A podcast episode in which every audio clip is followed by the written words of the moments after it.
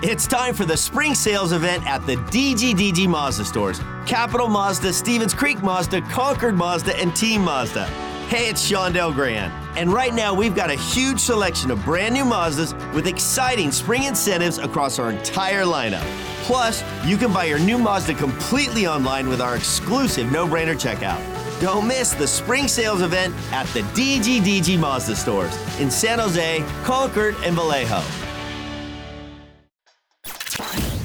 We're getting you ready for the game on The Buildup with news from around the league, interviews, highlights, and more. Here's your host, Ted Ramey. All right, what's happening, everyone? It's time for the Sharks to take on Jersey and to go over a number of topics. We are now joined on the Sharks Audio Network by Drew Remenda. The Sharks coming off a 3-0 loss to Boston and now about to take on New Jersey.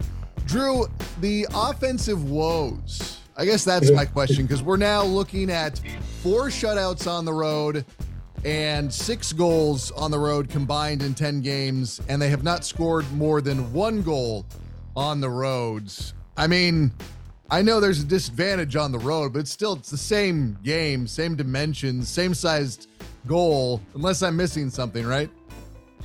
No, they're missing something. If they don't have that offensive guy is as good as Tomas Hertl is and has been this year. Mm-hmm. Granlund played well, but he hasn't been able to produce the goals. Fabian Zetterlund gets chances, and so David puts together last night Hertl, Granlund, Zetterlund for a while, but he can't keep doing that because every other line just gets completely diminished. Mm-hmm.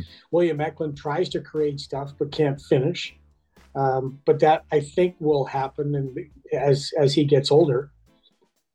Mike Kaufman was on a little bit of a heater last night. He looked slow and cautious. Can't play the game cautious. Anthony Duclair can't find the net. Mm-hmm. Guess I could probably keep going. It does hurt when you're missing Barabanov and you're missing Logan.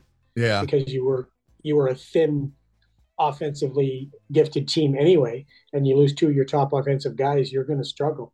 But as far as the reasons why that they're not scoring, I hate to put it this way, but they just don't have that enough offensively gifted guys in order to do that. Mm-hmm. The other aspect is, one of the things that the way that they play,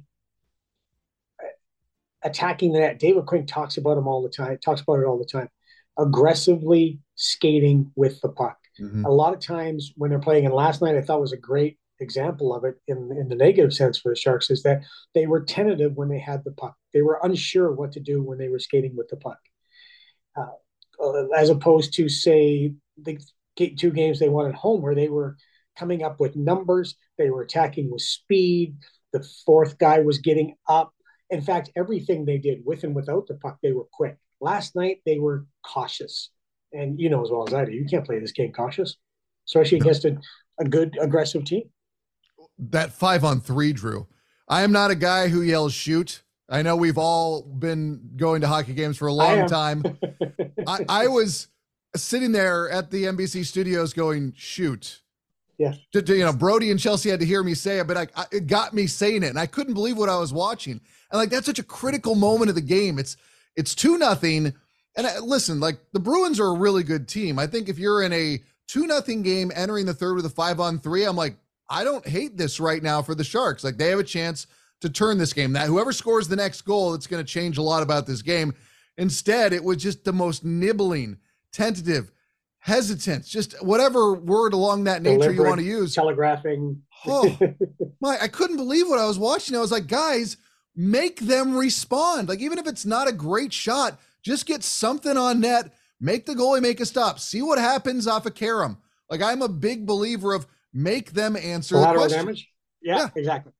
I was talking to David Quinn about this today, and I've always thought this, and I hope somebody does analytics on this. I'm not going to do it because I was really bad at math. But I would like to go back, say, I'll just go 5 years. But I bet you I go back 10, 20 years.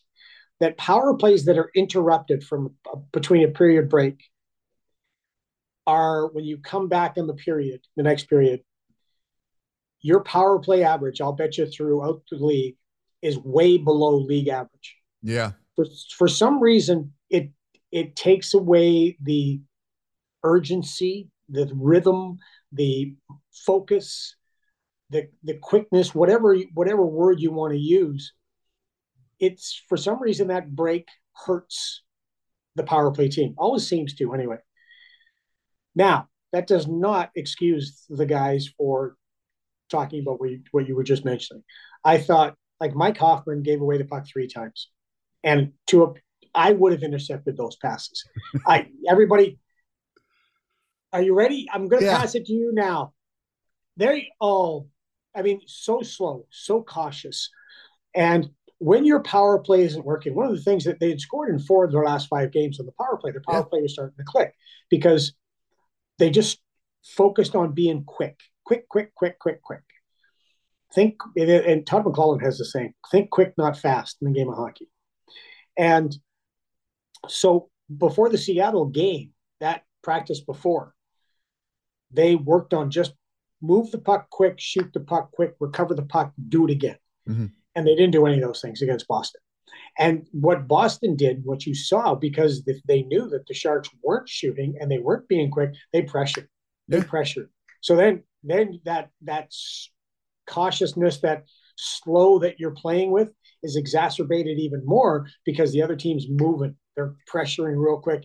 And now you're just getting the puck and you're just, I don't know what to do with it.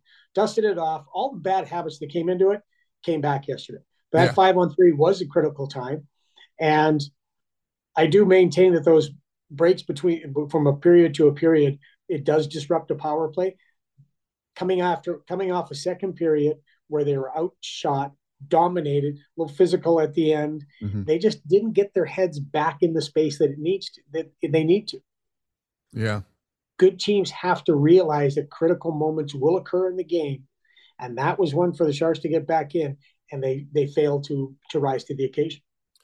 The other thing that got me about that 5-on-3 was that because they didn't apply anything that would make, like, 5-on-3s, you see it like the little triangle gets smaller and smaller. Then finally someone has to react. It opens up space for another guy and they'll go back door or something like that. Like, I've seen that a million times. Yeah. But Boston never collapsed. They just said they can't do anything. And that's why when they did try to get, I believe it was Hertl, it was blocked. The guy was right on him because he felt no need to collapse.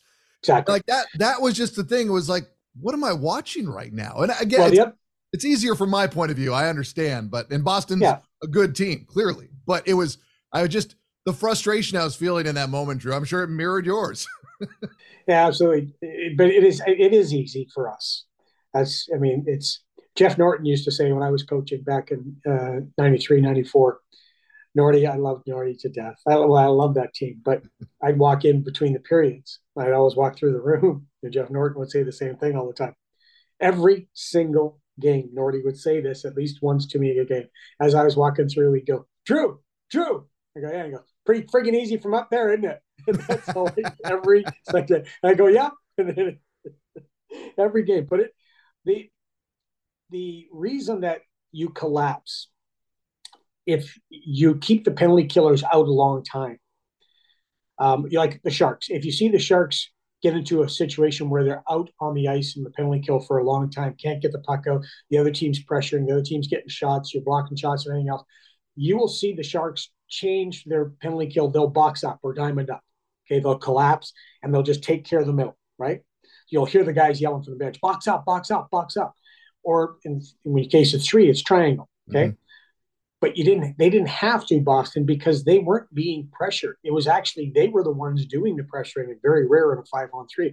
So yeah, it was frustrating to watch, but it was because the Sharks stopped doing everything quick. They were just so tentative, but I thought actually that was from the second period on, that was how the game went. And one of the things David Quinn talked about this morning for the game tonight was second period details, skating with the puck aggressively, shift length, changing at the right time, making sure you manage the puck properly.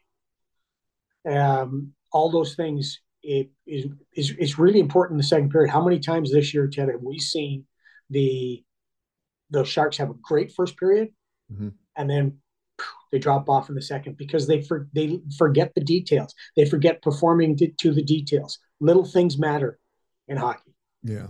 Does the offensive issues on the road, is that in their head now? Oh, yeah. Yeah, for sure. We all come to the rink wanting to score. Yeah. When you were a kid, you went to the rink and you come back after a game and your mom or dad would say to you, the number one question, did you win? Yeah. Second question, always, 100%. Second question, score any goals? I did it to my kids.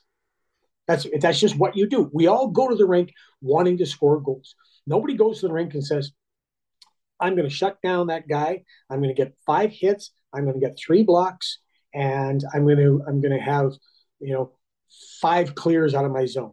That's not how we. If you got a 7-year-old talking like that, he's going to be in the NHL, by the way. Yeah, exactly. he's going to be a Selke Award winner every friggin' year.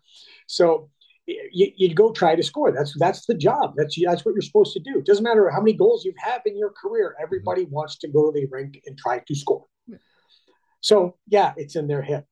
So how do you score more goals? Well, David Quinn's been saying, you skate aggressively in numbers. Mm-hmm. You attack the net. You shoot the puck and you follow. You finish your routes. If you pass the puck off, you middle drive and you push the puck towards the net and shoot for the pads, pass it off the goalie, pucks and people to the net. Sling it. I mean, you just sling the puck as much as you can and recover and do it all over again. There's no big secret. The thing about Jersey is, and I just watched their game. It was being replayed, so I just watched their game against Philadelphia from last night. Yeah. Jersey can outscore their problems. They've got a very good team. I don't think Timo's playing tonight, but they're a team that can outscore their problems. So you've got to be making sure you're doing all the things to prevent that, obviously, with all the things we talked about, especially the physical presence for 60 minutes in that second period. Puck management be a big issue, but you're going to have to put some pucks in the net. You can't win with one goal in this day and age. You have to get 3's the magic number. If you can get to 3, you've got a good chance of winning a hockey game. And they've got to get to 3 by having more volume of pucks and more volume of people at the net.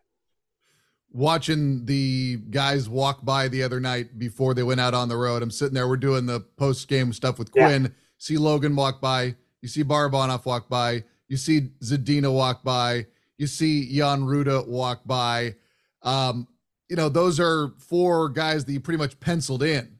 They're not there right now. Barabanov's been out for a while. Logan hasn't been there because of his injury that goes back to training camp. How much of that, like, I know we're talking about this offensive woes, but then, like I said, you see those guys walk by, specifically, not Ruda, but, Zadina, Logan, and Barabanov and Logan, you're like, right. This is a factor. 100%, a big factor. And, this was a team that was thin offensively coming into the season. Mm-hmm. You knew that. And Alex is on the trip. Phillip's on the trip. But the Sharks tonight are banged up. We won't know the lineup until probably in warm-up.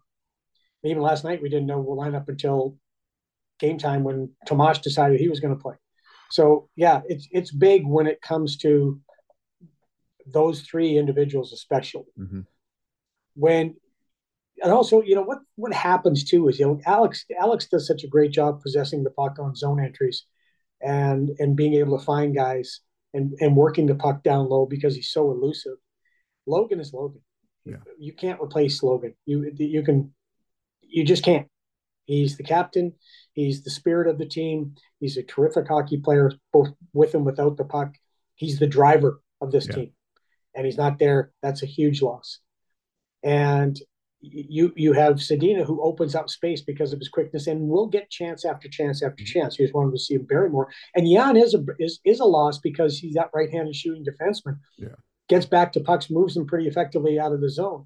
So then you've got some guys banged up tonight. We'll see what it's going to look like tonight. But like David Quinn says, nobody feels sorry for you.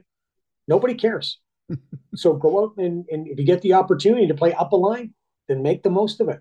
Yeah, no, it's true. And, I think Quinn's been very good about handling everything up to this point of the year. And, he had The only time he showed a lot of fire, for lack of a better term, was after Seattle, which makes what we've seen from the Sharks since the start of November. There were the two bad games, the games we do not speak of, as I call them. Since then, it's been a lot better, but it also makes Seattle's performance that much more confusing. But also, and I listen, you know who writes my checks or signs my checks, Drew, but I do take solace in the fact that it's with Carpenter and it's with Bailey and it's these guys that are coming up and having opportunities, while we have seen the Sharks take a step in the right direction. Because listen, last night you'd like to score goals, but compared to their previous road game against Seattle, again, this looks like a team that's still on the upward trend. And I'm not trying to be apologetic, because you got shut out. That's nobody wants the goose egg, but Boston's a damn good team. Yeah. They're an excellent team. They're a very good team. Remember, but now they lost Bergeron and they lost a couple of other guys, but this is a team that has Pasternak and Marchand and DeBrusque and Coyle, and they've got one of the best defense corps in the National Hockey League, plus the best goaltenders in the National Hockey League. The duo of Swayman and Ullmark are fantastic. I like their coach too. Yeah, I do too. Jimmy's a great guy, just a great guy, former Shark great. I just have the world of respect for Jimmy. It's a fantastic team. What I think the Sharks have been able to figure out, and this is since Mike came down after those two games, which we do not speak. Mike came downstairs and had a talk. It was like the equivalent of, like my mom used to say, just wait till your dad gets home. And Dad got home and had a thing or two to talk to us about. And Mike said, everybody's got to be better. He's got to be better. Coaches have got to be better. Players have got to be much better. Fans deserve better. And I thought the guys took it to heart. For the most part, they're starting to understand how they have to play to not only be in games, but win games. The Vancouver game was a blueprint, in my opinion, to the last one, how to play. And I know Vancouver played, they were tired, blah, blah, blah. Everybody's tired. A lot of games being played this time of year. Yeah. But they got an idea of how hard they have to play, man to man to man to man, right down the line from guy 1 to guy 20, how hard they have to play, the sacrifices they got to put in, the block shots they have to do, the clears, the taking a hit to make a play, the driving to the net through traffic and hacks and slashes, all those things that we have to take in order to win a hockey game in the National Hockey League. I thought they got that through to themselves. Last night, I can't fault their try. I can fault their execution through the roof, and we just have. But their try is there. The Seattle game was so disappointing because it was from the get-go, they were off. And especially after a good game against Vancouver. Yeah. They didn't beat them, but they played hard.